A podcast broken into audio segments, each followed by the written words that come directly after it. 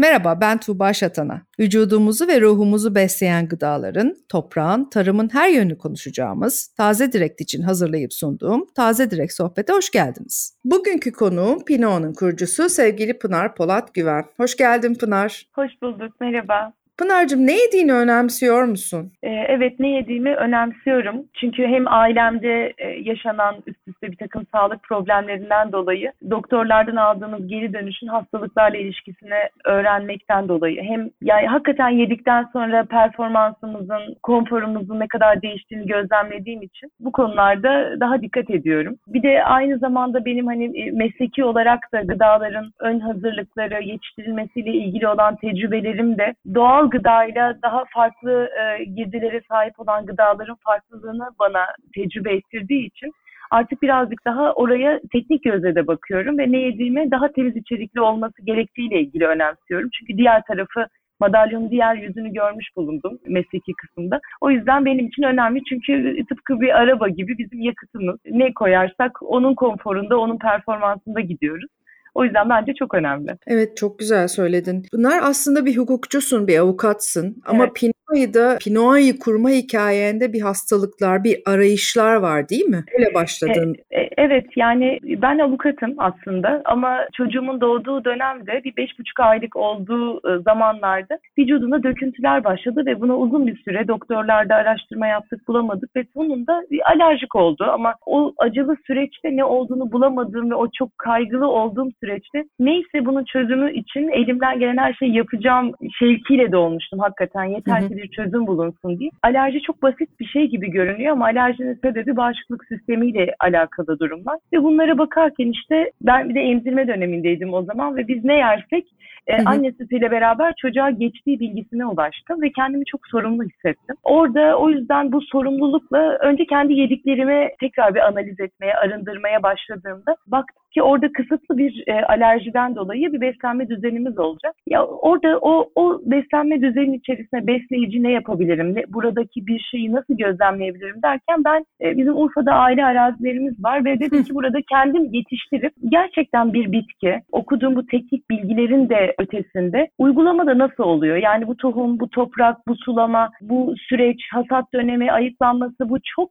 e, büyük bir süreç. E, bu nasıl oluyor? Kendim gözlemlemek istedim. Tabii ki milyonlarca bitki türü var. Ben sadece yiyeceğimiz bir gıda üzerine yoğunlaştım. Orada bunu gözlemleme fırsatım olduğunda hem çok sarsıldım. Yani bu annelikle başladı. Çocuğumun bu sağlığıyla ilgili iyi bir şey yapma niyetiyle başladı. E, ama süreci gördüğümde, tarım sürecini gördüğümde, başka çiftçilerle tanıştığımda, uygulamaları gördüğüm, tanıdığımda daha da çok sarsıldım. Okuduklarımın ötesinde uygulamanın bilinmeyen taraflarını gördüm. E, Peki uygulama dönemde... derken, pardon burada şey mi? Pestisit ve normal endüstriyel tarım arasındaki uygulama farklarından bahsediyorsun? Mesela en başta biz sadece tarım kimyasalları olarak böcek Hı-hı. ilacı diyorlardı ya çok yanlış evet. tabir edilen bir Herbisit ilaç. ve Onaran, pestisit evet. evet. Herbisit ve pestisitlerle ilgili. Evet. E, bunların çok yoğun uygulanması olarak düşünüyordum ama sonra bunların depolama koşulları, hasattan sonraki kurutulma yöntemleri gibi yani envai çeşit bir e, hmm. şey var burada bir liste var. E, biz mesela hep herbisit, hep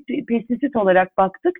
Ben de ilk 2-3 yıl bu arada böyle baktım ama öğrendikçe bu yol açılıyor, genişliyor ve ideale giden yolda ne kadar fazla hatalı uygulama olduğunu görmüş oluyorum. Çünkü bunun hmm. mesela bir gıda eskiden e, insanların kilerleri, evin altında soğuk tuttukları tabii, veya tabii. E, kuruttukları ve öyle sakladıkları gibi ilkel yöntemler vardı. Aslında ilkel diyoruz ama kadim bilgilerin olduğu yöntemler. Kadim bilgiler çok doğru. Evet çok ve doğru. şimdi milyarlarca insana yetmek için orijinal tohumların e, yetemediği gibi bir durumun karşısında e, insanlar bununla oynamaya başladılar. Bu oynamalara da doğa tepki verdi. Sonra bu tepkiye insanlar tepki verdi derken iş çorbaya dönmüş. Ve Aslında bastırıp durduk zarar. birbirimizi. Evet bastırdık bastırdık bastırdık ama bir alttaki problemi çözmedik. Çok güzel evet. söyledin. Evet. Evet ya e, şöyle bir e, hatta bir olay yaşamıştım. Bizim orada bir birlikte çalıştığımız bir ziraat mühendisimiz var.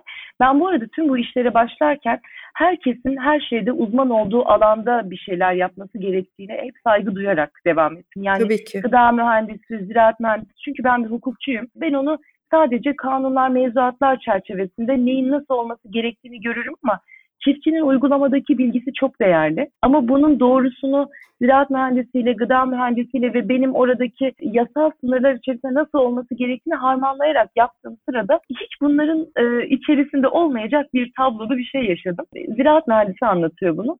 Hı hı. Bir e, bir çiftçi elinde böyle bir böcek sürüsü diyeyim yani küçük böyle birkaç tane böcek öldürmüş hı hı. ve şey bir ilaçla öldürmüş bunu. İlaç demeyeyim kimyasal. Götürmüş e, tarım ilçeye ve orada e, demiş ki işte tanımadığınız bir böcek türü var burada. Ben de atom diye bir zehir var onu attım öldüler. Ama şimdi yeni bir şeyler çıkıyor. Atom diye bir zehir diyor. Şimdi çiftçiye e, bir kere bunu bu kadar hiç bu konuda eğitim almamış birine kimyasalı böyle uygulama yetkisi verilmemesi gerekti. Ben hayretle yani hayretle o olayı yaşadım. Çünkü alıyor ve istediği miktarda kimse bunu denetleyemiyor o sırada kullanıyor. Çok üzücü bir şey ama bu çünkü yani sonuçta çiftçi e, toprağa sırtını dönmemeli ve e, bizim kadim bilgilerimizde de çiftçilikte de yetiştiricilikte de aslında toprakla, ayla, güneşle, havayla birlikte e, düşünülen bir aslında iş bu. Toprağı dinlemek, ellemek, görmekti. Yani çiftçinin bu kadar arkaya arkasını döndüğünü bilmek, öğrenmek de beni üzen bir şey aslında çok. Evet. E, şöyle orada iki taraf da var. Mesela şu olayı önce e, onu bir tamamlamak istiyorum. Çünkü orası hı hı. beni üzen kısım. O atom denen zehiri uyguladığımda öldüm dediği böcekle ilgili ziraat mühendisi bana dedi ki o dedi yararlı böcek. Zararlı hı. böcekleri öldüren yararlı böceği öldürmüş ve onu tanımıyor çiftçi dedi. Yani şimdi biyolojik evet. bir mücadele var doğada. E, her şeyin yemek için gelen e, zararlı dedikleri ama o da onunla bir döngüde.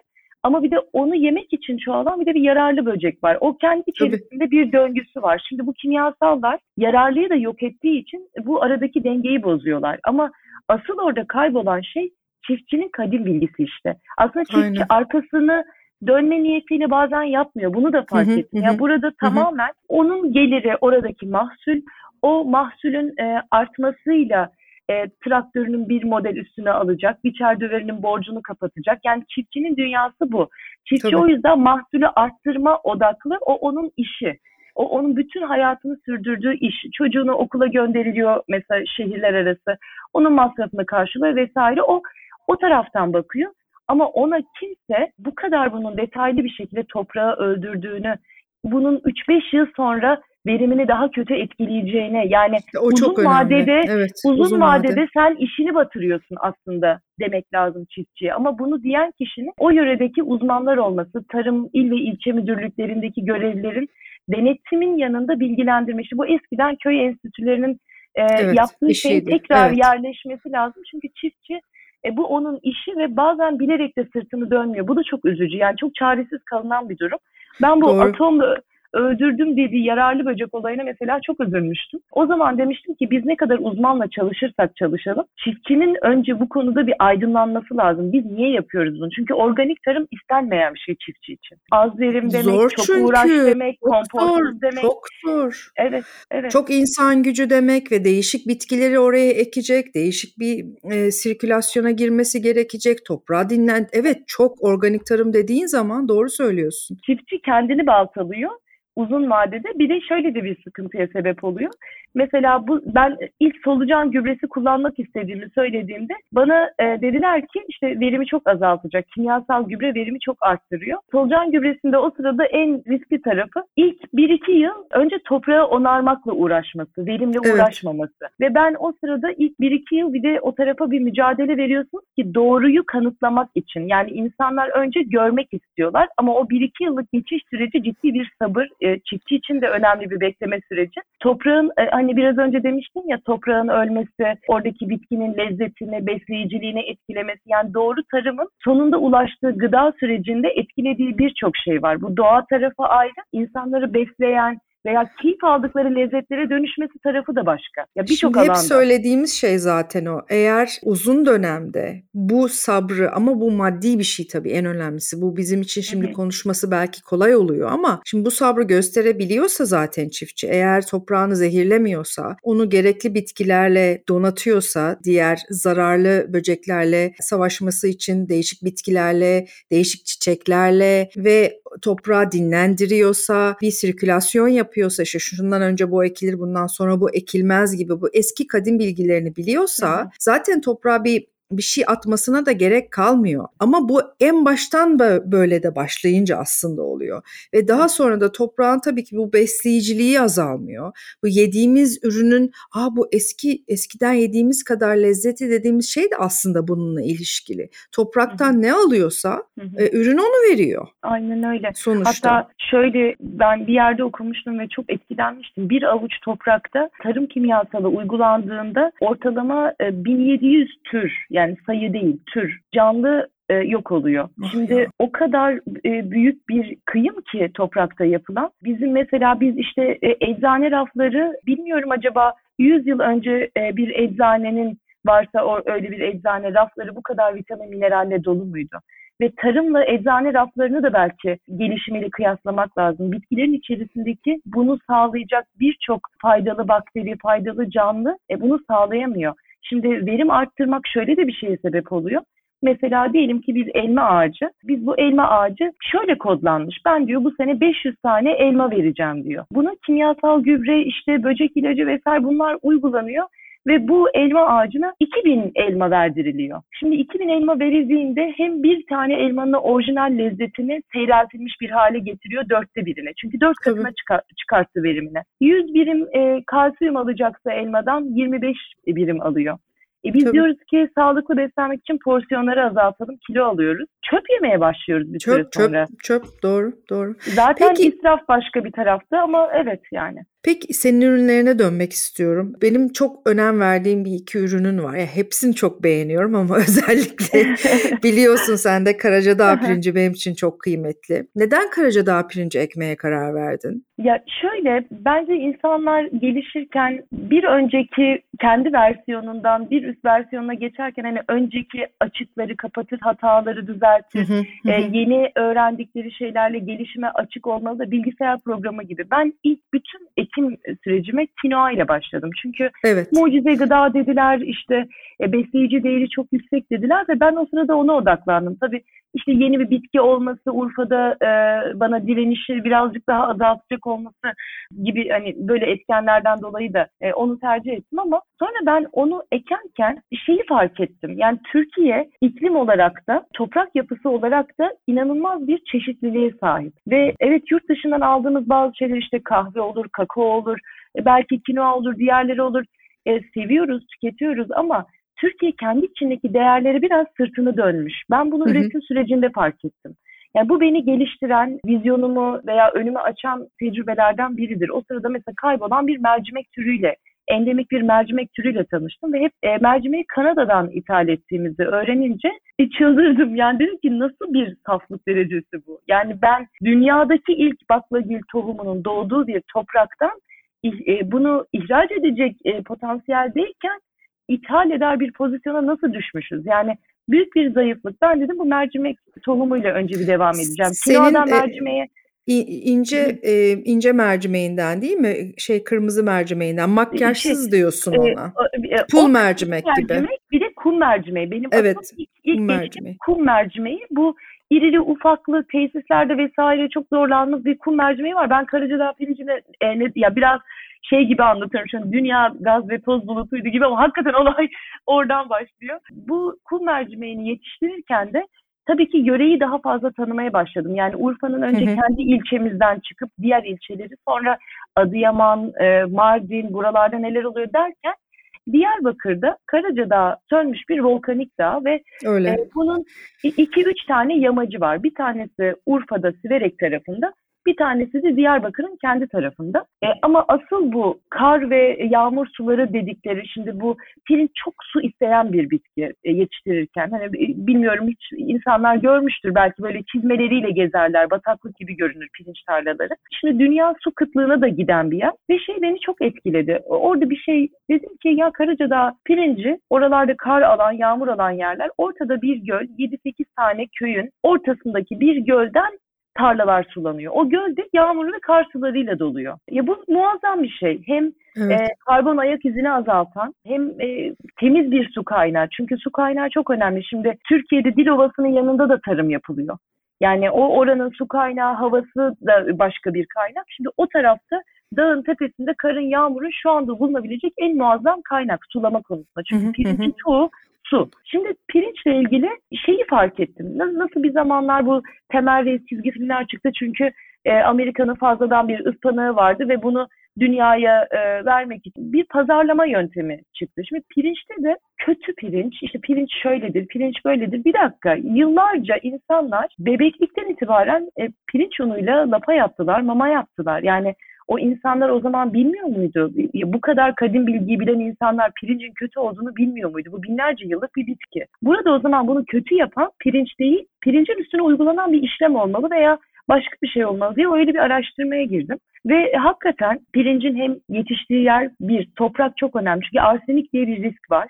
Uzak Doğu pirinci çok kullanan e, bir yöre ama orada mesela arseniye bağlı kanser ve arseniye bağlı hastalıklar çok yaygın. Çünkü toprak yapısı arseniye çok müsait. Pirinç de topraktan arseniği en çok çeken bitkilerden biri. O yüzden öncelikle toprağın arseniksiz olduğu yerlerin olması gerekiyor. Bu bir cepte. O tarafta bu arsenik konusunda biz mesela analizlerle bunun arseniksiz olduğunu tespit ettik. Bu çok çok önemli bir şey hakikaten. E, sulama temiz bir kaynakla yapılıyor. Nerede hı hı. sulandığını biliyoruz. Diğeri de şimdi biz pirinç işte şişme anlatıyor diyorlar, kan şekerini fırlatıyor diyorlar. Neden? Çünkü pirincin içerisindeki lifi, kabuğunun o altındaki bizim almamız glisemik indeksimizi böyle bir anda kan şekerimizi fırlatmayan. Fırlatan, evet. E, yani o, o bütün dengeyi fabrikalar soyuyor. Çünkü bunun daha uzun süre rafta durması lazım. Çünkü bunun daha beyaz olması lazım. Ben gerçekten bitkiler arasında ırkçılık olduğunu düşünüyorum. Bir şeyin rengiyle oynarken insanlar sağlığıyla oynuyor. Görsellik uğruna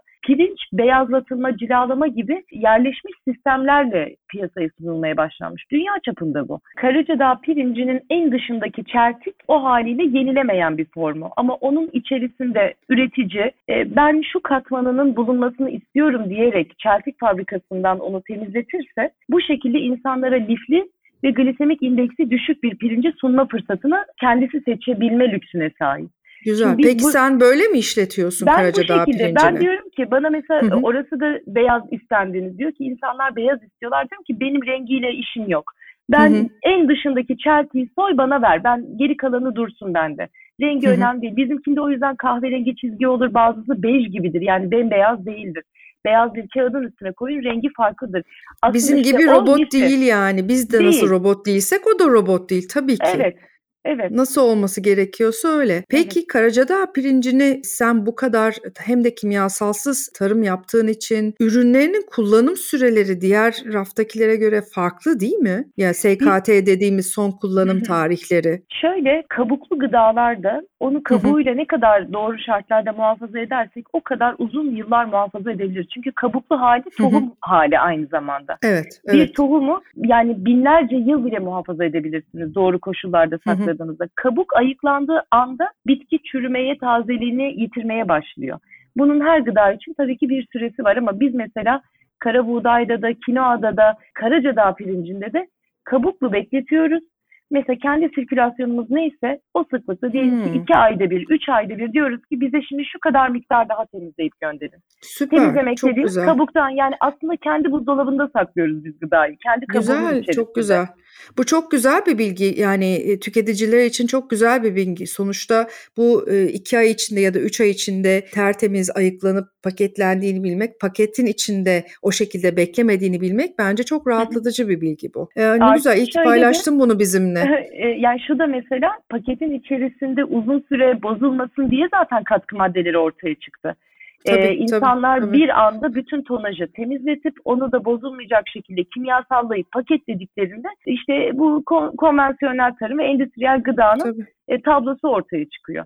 E, ama hem koruyucu kimyasal kullanmıyoruz hem de ara ara ayıklatarak biz böyle bir sistem kurduk kendimize. Öyle devam ediyoruz. Peki Karacadağ pirinci diğer pirinçlere göre aynı suyu mu kaldırıyor? Niye bunu soruyorum biliyor musun? Ben Karacadağ pirincini çok severim ve senin pirincine önce de değişik bir sürü Karacadağ pirinci yedim. Fakat seninki tam birebir istediğin gibi hem tane tane hem inanılmaz lezzetli ve e, su oranı da E, internette çok fazla yanlış bilgi var bu arada. Onun için hani belki senin burada e, kendi pirincinle ilgili bir su oranı da söyleyebilirsin insanlara pilav yapmak istedikleri takdirde. Şöyle Karacadağ pirinci dediğimiz her Karacadağ pirinci de aynı lif oranına sahip değil dedim ya biz mesela evet. biz üretici olarak diyoruz ki çeltik fabrikasına biz bu şekilde ayıklanmasını istiyoruz. Evet evet tabii X ki. kişisi ben bembeyaz ve cilalanmış istiyorum da diyebilir. O yüzden internette Karacadağ pirinci şu su oranında denildiğinde birinde lapı oluyor birinde çok diri kalıyor. Ee, biraz o e, her e, üreticinin kendi tabii ki, şeyi var. Tabii yani ki. Tabii ee, ki. Bizimkinde mesela ben bir maksimum bir buçuk. Ee, eğer mesela içine nohut falan koyacaksam onu bir buçuğa çıkarıyorum. ee, ama biri bir, biri bu çok şey olacak ama biri bir nokta iki falan diyeceğim. Hani bir tık daha biri birin bir üstünde. Tık. biz, e, biz de yani biz de o şekilde seviyoruz. Çünkü ben böyle çok yumuşak kendini salmış bir şekilde gibi değil de daha bir tık birinin e, halini dişe, çok seviyorum. Dişe, evet. Evet, evet ben de öyle seviyorum. Hatta senin pirincinden yaptığım pilavları da e, salma usul değil kavurarak üzerine yavaşça suyunu veriyorum ve inanılmaz Hı-hı. tane tane. Böyle evet. hakikaten küçücük inci, inciler gibi oluyor. Bayılıyorum senin Karacadağ pirincine.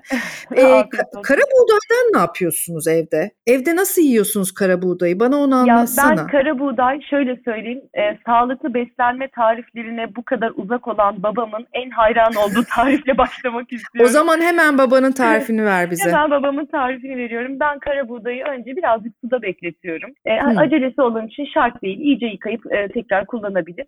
E, onu az bir suyla önce haşlıyorum. Haşladıktan sonra suyunu süzüyorum. Bir yerde yoğurdu sulandırıyorum. İçerisine zeytinyağı, nane ve tuz koyuyorum yoğurdun içerisine.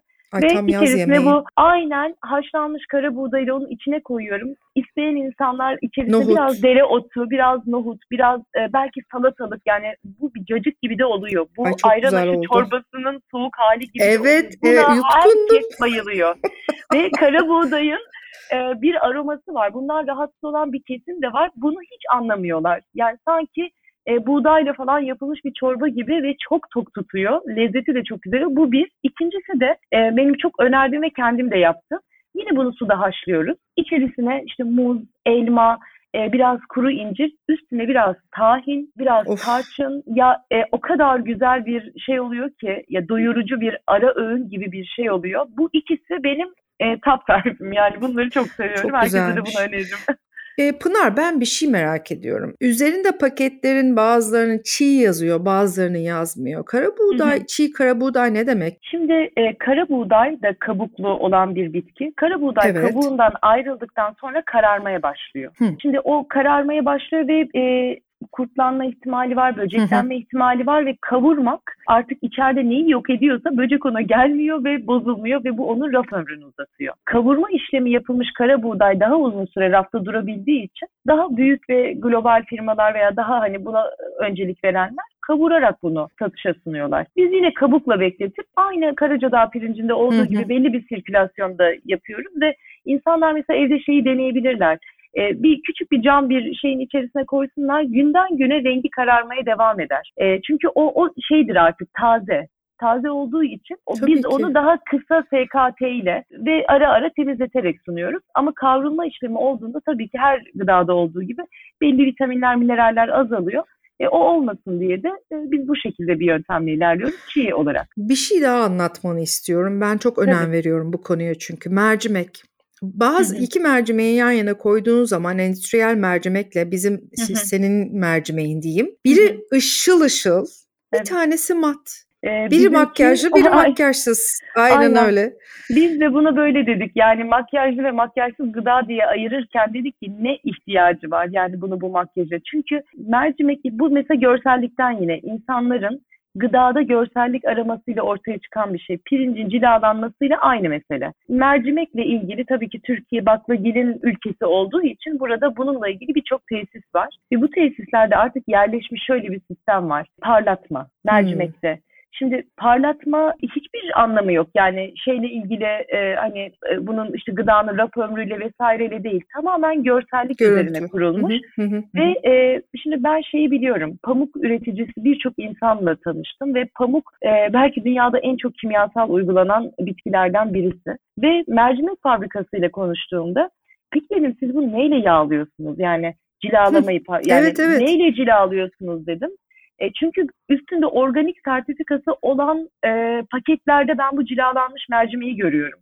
Ve bana ne adam peki? dedi ki pamuk yağı. Pamuk yağıyla. Ha. Peki dedim neden dedim mesela zeytinyağı gibi bir şey kullanmıyorsunuz? Kokuyor dedi ve maliyeti yüksek. Pamuk yağı hem koku yapmıyor hem de dedi şey maliyeti düşük. Şimdi ben kafamda şeyi oturtamıyorum. Dünyada gerçekten söylense bile inanamayacağım kadar e, zor bir tablodur pamuğun organik üretimi. Bu kadar tonlarca parlatılan e, pamuk yağıyla cilalanan mercimeğe organik sertifikası yani olay çok karışıyor. Tüketicinin e, evet. hakikaten işi zor. Çünkü arka tarafı çok ben zor. gördüğümde şoka giriyorum. Pamuk yağıyla mercimeği yapmaya ne gerek var? Tüketici işte onun için bunları anlatmak çok önemli. Yani o mercimek niye mat? Çünkü gerçek rengi bu. O mercimek e, niye yani, parlak? Evet. Çünkü işlem görüyor. Evet, evet. Yani mesela şu da var. Her yıl mesela güneş su, e, toprağın yapısı, iklim nasıl değişiyor? Bu bitkilerin her yıl aslında ufak ufak yanında yetişen otları, e, böcekleri de etkilediği için ideal tarımdan bahsediyorum. Bitkinin boyutunu, rengini,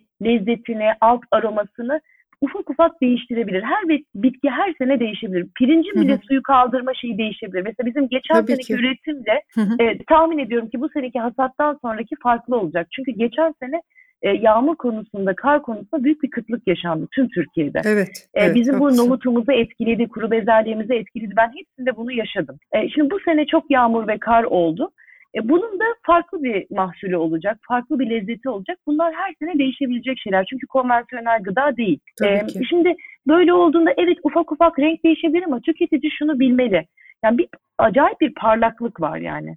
Bir, e, veya pirinçte acayip bir beyazlık var. E, görselliğe hizmet eden şeyle ideal e, ve doğru doğal gıdanın görüntüsünü biraz kıyaslamayı öğrendiğinde zaten alışverişte bir etiket okuyup bir de gıdanın tipine bakarak anlayacak. Yani bizim içimizde e, işlemesi gereken bir gıdanın görüntüsüyle ne işimiz var? Yani e, bu bu bana çok şey geliyor. Bitki dünyasında doğaya katliam gibi geliyor. Bu kadar biz konformist, bu kadar görsellik uğruna orayı katleden bir canlı türü olmamalıyız. Yani hepimiz bir simbiyotik bağ içindeyiz. E, bu böyle olmamalı. Tüketici bunu bilmeli çünkü yine neticede dışarıdan e, güzel gördüğü şey içeriden kendisine zarar verecek. İçeride evet. o şeytana dönüşüyor o melek yüzlü e, mercimek gibi böyle bir benzetme yapayım.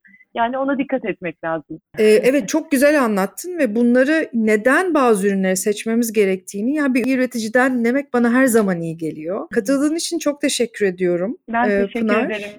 bana da bunları anlatma fırsatı verdin. Çünkü biz bunları her yerde anlatıp herkese duyuramıyoruz. Neden biz bunu yapıyoruz? Bu ben olmak zorunda değil. Yani biz bitkinin hikayesini seslendiren insanlarız. Kendi konuşamadığı için. Bunun sesini duyuran insanlara her yerde ihtiyacımız var ve sen de bizleri daha e, büyük kitlelere ulaştırıyorsun. Ben teşekkür ederim bana vesile olduğun için. Gezegenimiz kendiniz ve sevdikleriniz için ne yediğinizi önemseyin. Bir dahaki bölümde görüşmek üzere. Hoşçakalın.